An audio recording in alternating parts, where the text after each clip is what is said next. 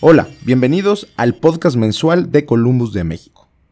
En esta ocasión, revisaremos los eventos más importantes y los principales factores que movieron a los mercados durante el mes de septiembre.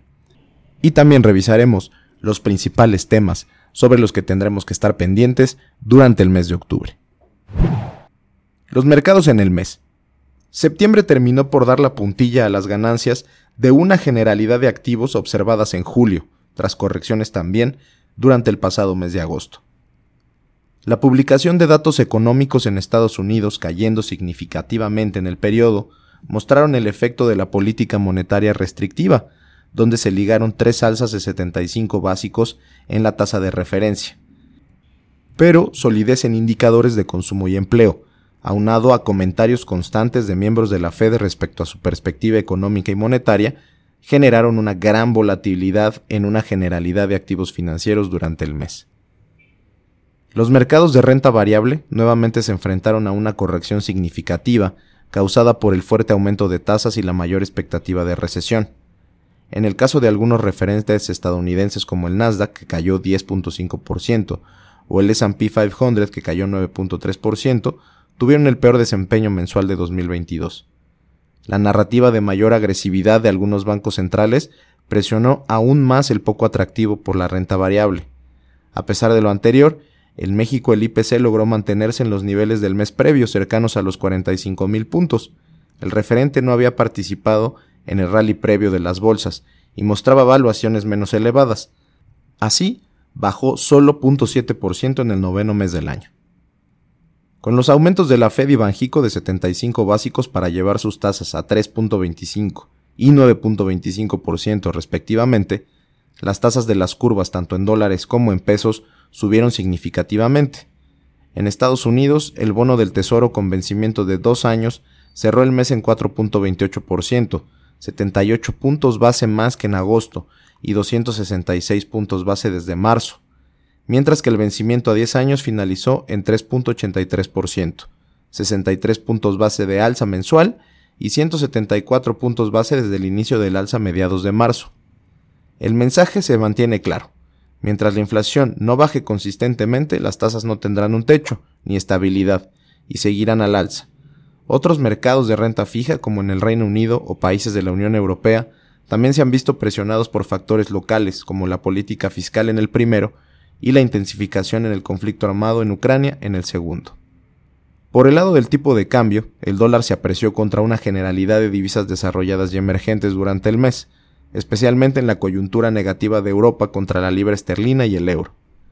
En su cotización contra el peso, la valuación presentó un rango de operación entre 19.80 y 20.20 pesos casi todo el mes.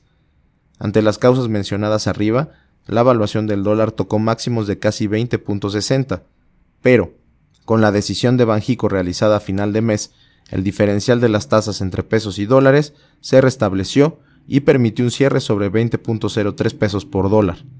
Nuestra divisa continuó con una fortaleza relativa frente a otras monedas emergentes e incluso desarrolladas.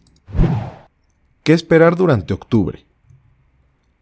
Los principales catalizadores de movimiento en las variables financieras seguirán siendo los indicadores económicos, particularmente los datos de inflación y los diversos reportes de la dinámica económica, especialmente en Estados Unidos, donde se buscan más señales sobre la entrada de su economía a una recesión, su profundidad y duración.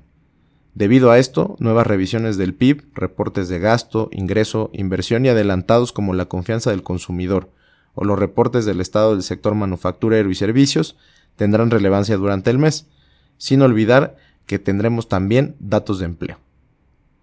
Cabe destacar que de forma contraintuitiva, buenos reportes podrían incidir en malas sesiones para los activos financieros, debido a la posibilidad de mayor restricción monetaria, y que esto finalmente materialice la recesión, no solo por los 2 trimestres consecutivos de descensos que mostró el PIB norteamericano hasta el segundo trimestre, sino por una desaceleración sostenida en más sectores por un periodo prolongado de tiempo. La expectativa sobre movimientos de política monetaria en países desarrollados sigue siendo de mayor restricción. Para las 2 últimas reuniones de la FED del año, se descuenta un alza de 125 básicos y un nivel terminal entre el 4.5 y el 5% al final de su ciclo restrictivo. La invasión de Rusia a Ucrania y las sanciones impuestas al gobierno de Putin y sus élites continúan siendo un tema de interés en los mercados financieros, sobre todo tras el recrudecimiento en los ataques a las principales ciudades ucranianas, la anexión ilegal de territorios y amenazas de un mayor escalamiento. Entre sus efectos está la afectación en precios de commodities, que ha incidido en el cambio en la política monetaria a nivel global y sobre todo la velocidad con que se está dando. El cierre del gasoducto Nord Stream, medidas de racionamiento en el consumo de energía en Europa de cara al invierno, lo que aumentaría la volatilidad de los mercados, inflación y perspectivas de acción de bancos centrales. En ese sentido, la volatilidad que reinó durante septiembre sería la principal característica en los mercados financieros por un mayor periodo de tiempo, incluso se ha mantenido durante los primeros días de octubre.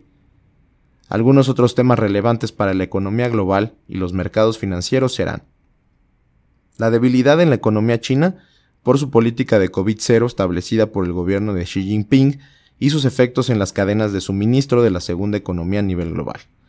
Cabe señalar que al inicio de octubre se volvieron a tensar las relaciones comerciales y diplomáticas entre Estados Unidos y China. También en Europa, los efectos negativos del contexto geopolítico y económico de la región podría incidir en una crisis relacionada a los altos niveles de deuda y déficit de los países de la Unión Monetaria. Por último, en México, la presión generada por la política monetaria relativa con la FED y una inflación elevada, sobre todo por las perspectivas de que se mantenga por encima de la meta de largo plazo del Banco Central por un periodo prolongado de tiempo, hasta 2024, seguirá impulsando a la estimación de un nivel de cierre de 2022 de la tasa del Banco Central de alrededor de 10.25%, según lo descuenta hoy el mercado, y apoyándose en un constante incremento en los pronósticos del Banco Central para los niveles de inflación al cierre de este año y de 2023.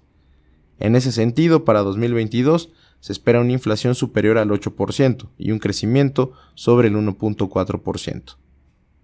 Debido a que el escenario de finanzas públicas para el resto del año se mantendría sin sobresaltos, en la lectura del mercado y las calificadoras, el único riesgo adicional es lo relacionado al Tratado de Libre Comercio con Canadá y Estados Unidos.